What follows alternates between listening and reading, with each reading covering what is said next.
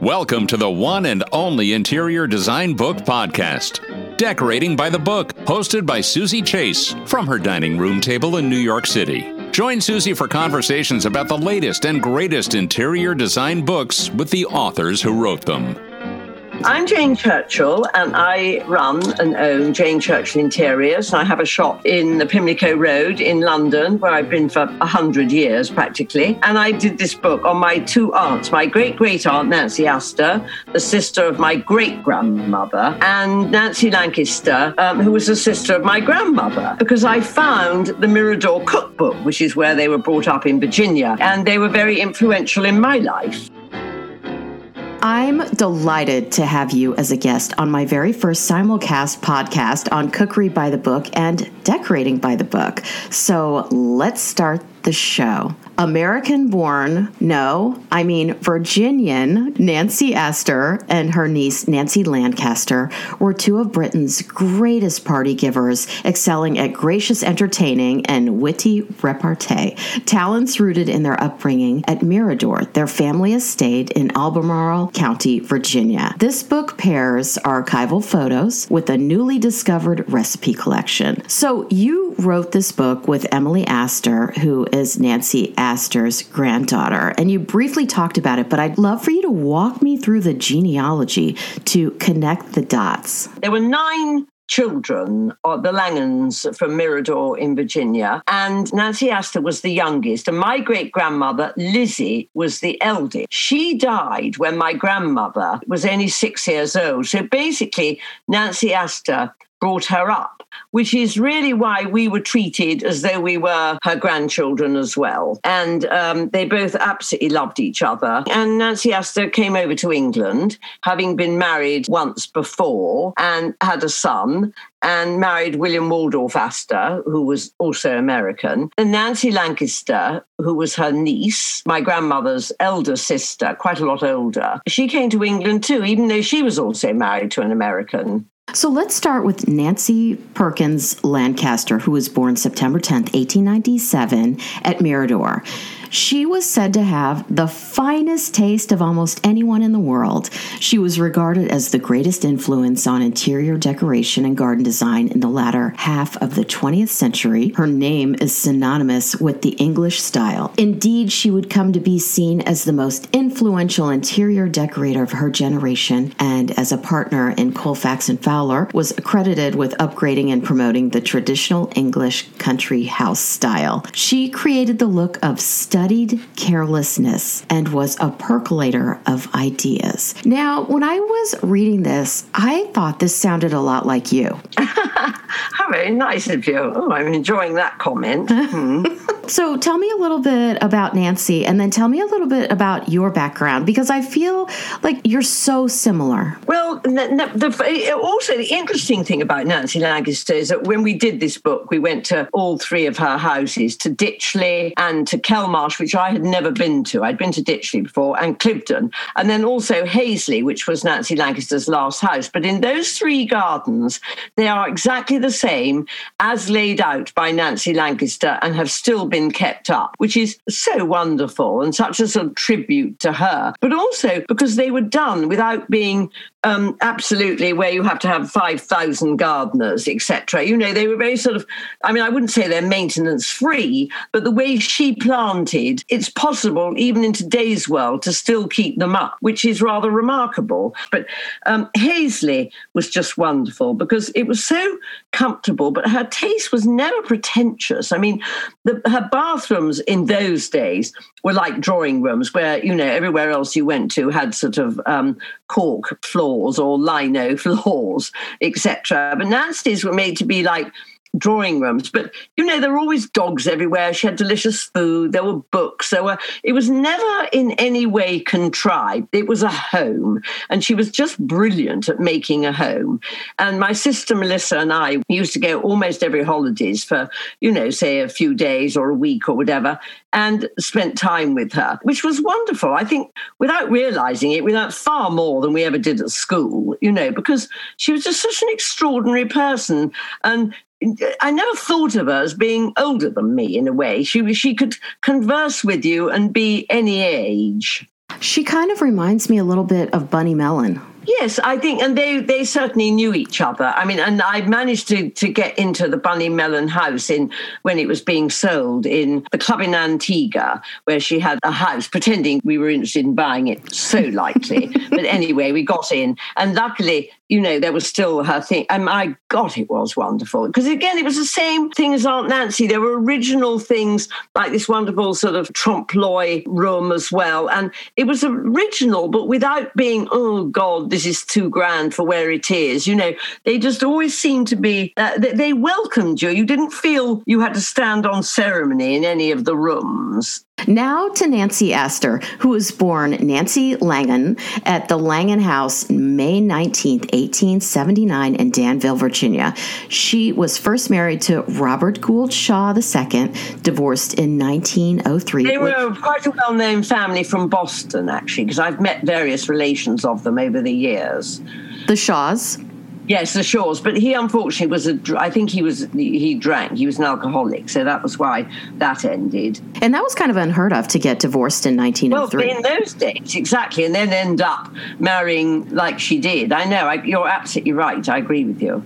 So she was so bold and brave. So then, she, as a single mother with a young son, she moved to England and married William Waldorf Astor and became the first woman to sit in Parliament. And like Nancy Lancaster, Nancy Astor was known as a witty and interesting American. I love that. And mm. neither of the women were wallflowers. It's interesting that William Waldorf Astor was also born in America and moved to England when he was 12. So they seemed like a really good match after Robert Gould Shaw. Oh, definitely, yes. And she then had five more children, all of whom I knew well, and they've had shed loads of children. So, as you know, so we've got that masses of Astor cousins, and we're all very close to them, which is so nice. So, how did she become the first woman to sit in Parliament?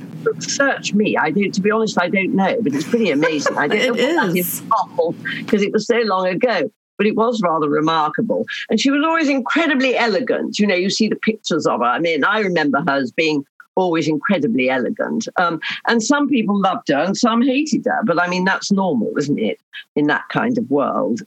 So there's this well known portrait of her by John Singer Sargent and her arms are sort of behind her back. I'm curious to hear about this portrait. I'll tell you why the why they're behind her back like that because she had her eldest son Bobby Shaw on, you know, like in a, a, piggyback behind her back. And they didn't like that. And they painted him out. And, and she obviously didn't want that in or didn't look right. So she, it was painted out, but she still stood with her hands behind her back. And that picture is still at Cliveden on the left hand side as you walk into the hall um, of, of Cliveden. And I think my first memory is almost, I remember going to spend Christmas there. I must have been four or five. And on that, he was standing by the fireplace. I mean, it, I, it's so clear to me even now. And that picture, you know, is on the left. And I've got such a vivid memory of that. It's really gorgeous. And, and you can't tell that it's been tweaked in any sort of way. No, no. But, you know, so many pictures are tweaked, aren't they? And you don't know. Thank goodness. Mm. mm.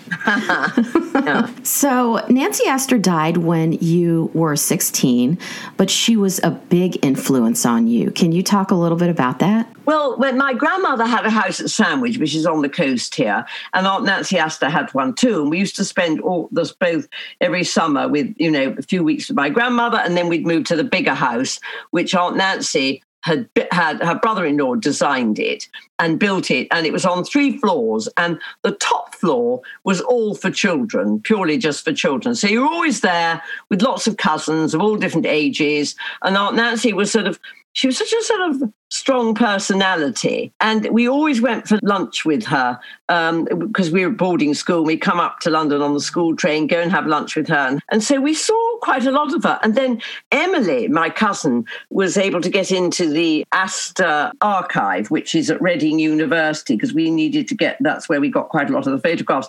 And she found, and Onasi never threw anything away. And so she found all the thank you letters that my sister Melissa, and my brother Henry had written to her.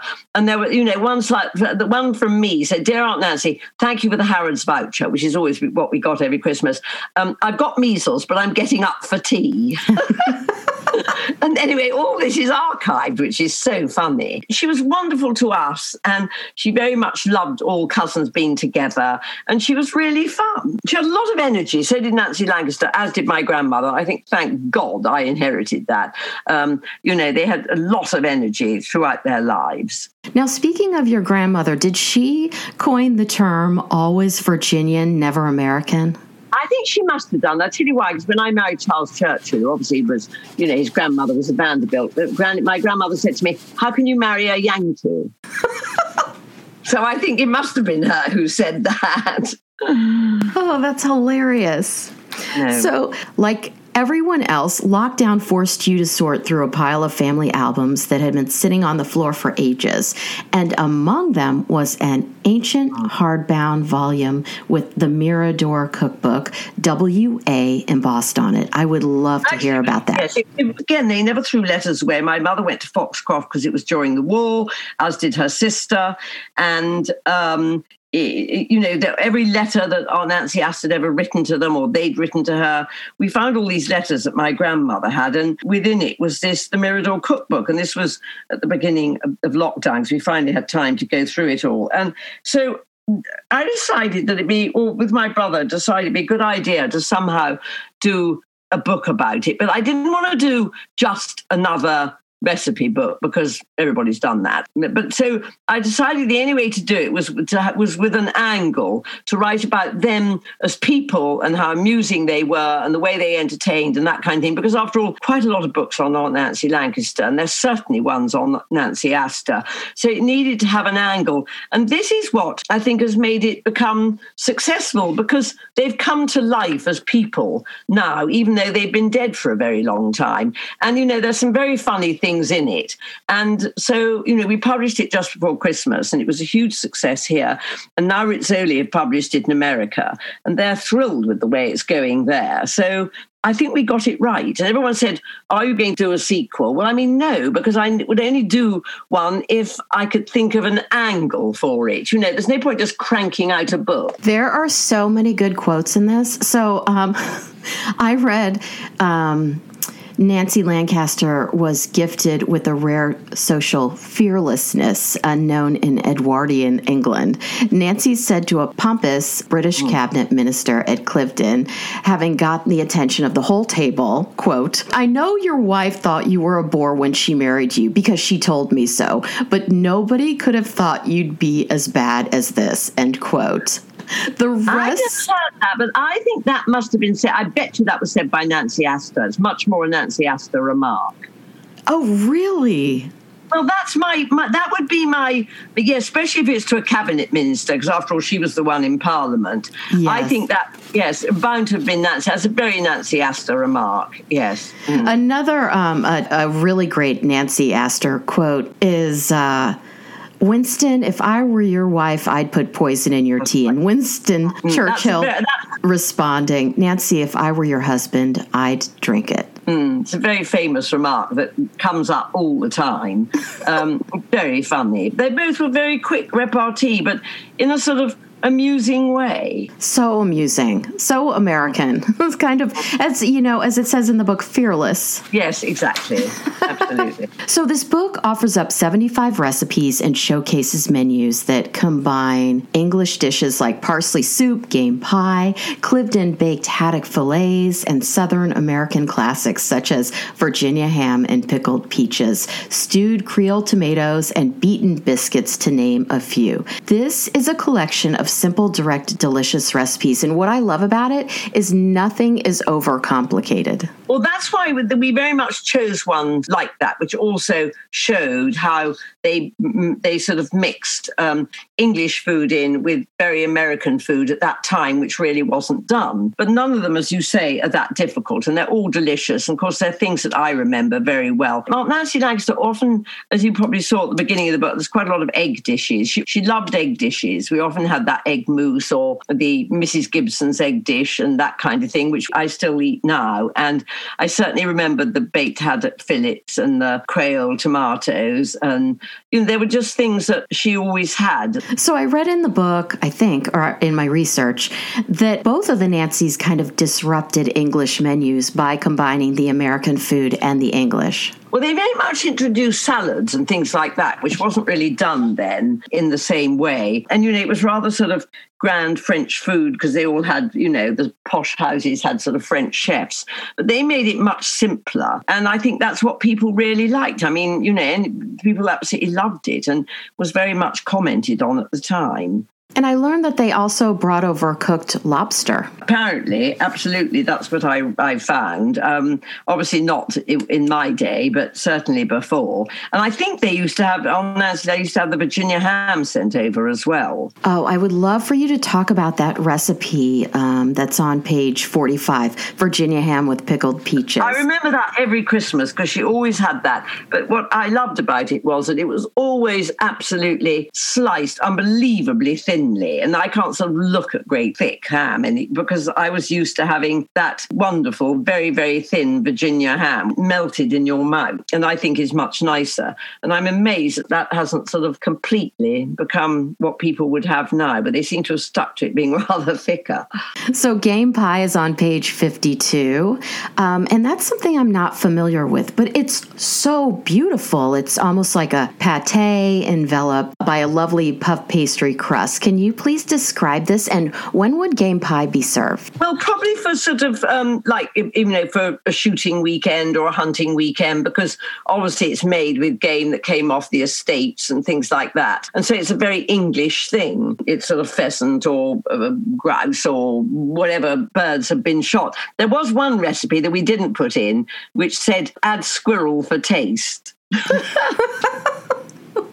I Yum. yeah yes. You said yum. I said yuck. Mm.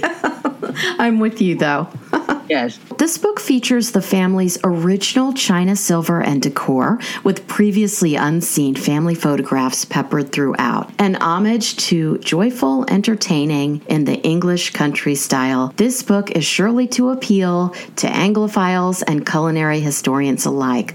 Could you chat a little bit about the photos? Well, we were very lucky because as we did this book during lockdowns, believe it or not, you were allowed to do photo shoots in lockdown. So we managed to get a very, very good photographer um, because he obviously wasn't being booked up for many things. And so he was absolutely brilliant. And we we were able to go. It was lovely. We had Cliveden to ourselves and Ditchley to ourselves. And the picture of the orchid plates, those were Aunt Nancy Lancaster's, and they belonged to her granddaughter, Isabella Tree. Um, I was thrilled with the photographs. I think they've come across really, really well. Another quote I love from Nancy Lancaster goes Southern hospitality started because people lived deeply in the countries, separated from each other by miles and miles of impassable roads. They were so lonely that when they saw people going by, they'd say, Damn it, stranger, stop and have a drink or I'll shoot you. Well, you know, they lived miles away from anywhere. And I think because my great grandfather was involved in the train lines, he managed to get the train to stop at Greenwood. And so they did have people. And also, they they were a very big family. They were used to numbers. They were used to being with a lot of people. And that, I think, went on all through their lives, really, and particularly family. They were very family minded. I mean, I can remember Melissa and I often having to go, going to entertain Virginian cousins who'd arrive in London who were probably nearer our age, and Aunt Nancy would entertain them. I mean, you know, they were very, very well, which is just such a nice attitude. And it was always like that all through their lives. So I'd love to hear a little bit about your company, Jane Churchill and interiors, and what projects are you working on at the moment? I've been here the longest in the Pimlico Road, and Pimlico Road just seems to get better and better. And we've got, you know, Robert Kime and Luke Irwin and Chelsea Textiles, and they've all come to this area. Now they're building a whole lot of new shops. And I've been in this business for a very long time. And um, yes, I've got some great projects at the moment. I'm doing two big houses in London. I'm doing a house in Greece. I've just done a flat in Grosvenor Square, a big flat in Sloane Street Street, one's for fr- uh, French couple, one's for Irish, one's for Italian. So it's all sort of a nice cosmopolitan mixture. Where can we find you on the web and social media? On Instagram, I'm Jane Churchill Interiors. And then I also have a website, Jane Churchill Interiors, where you can see projects that I've done over the years. To purchase entertaining in style, Nancy Astor and Nancy Lancaster, head on over to decoratingbythebook.com or cookerybythebook.com. And thanks, Jane, for coming on my very first simulcast podcast on Decorating by the Book and Cookery by the Book. Well, thank you so much for asking me. I'm very honored that you asked me. Thank you so much. I really enjoyed it. Follow Decorating by the Book on Instagram. And thanks for listening to the one and only interior design book podcast, Decorating by the Book.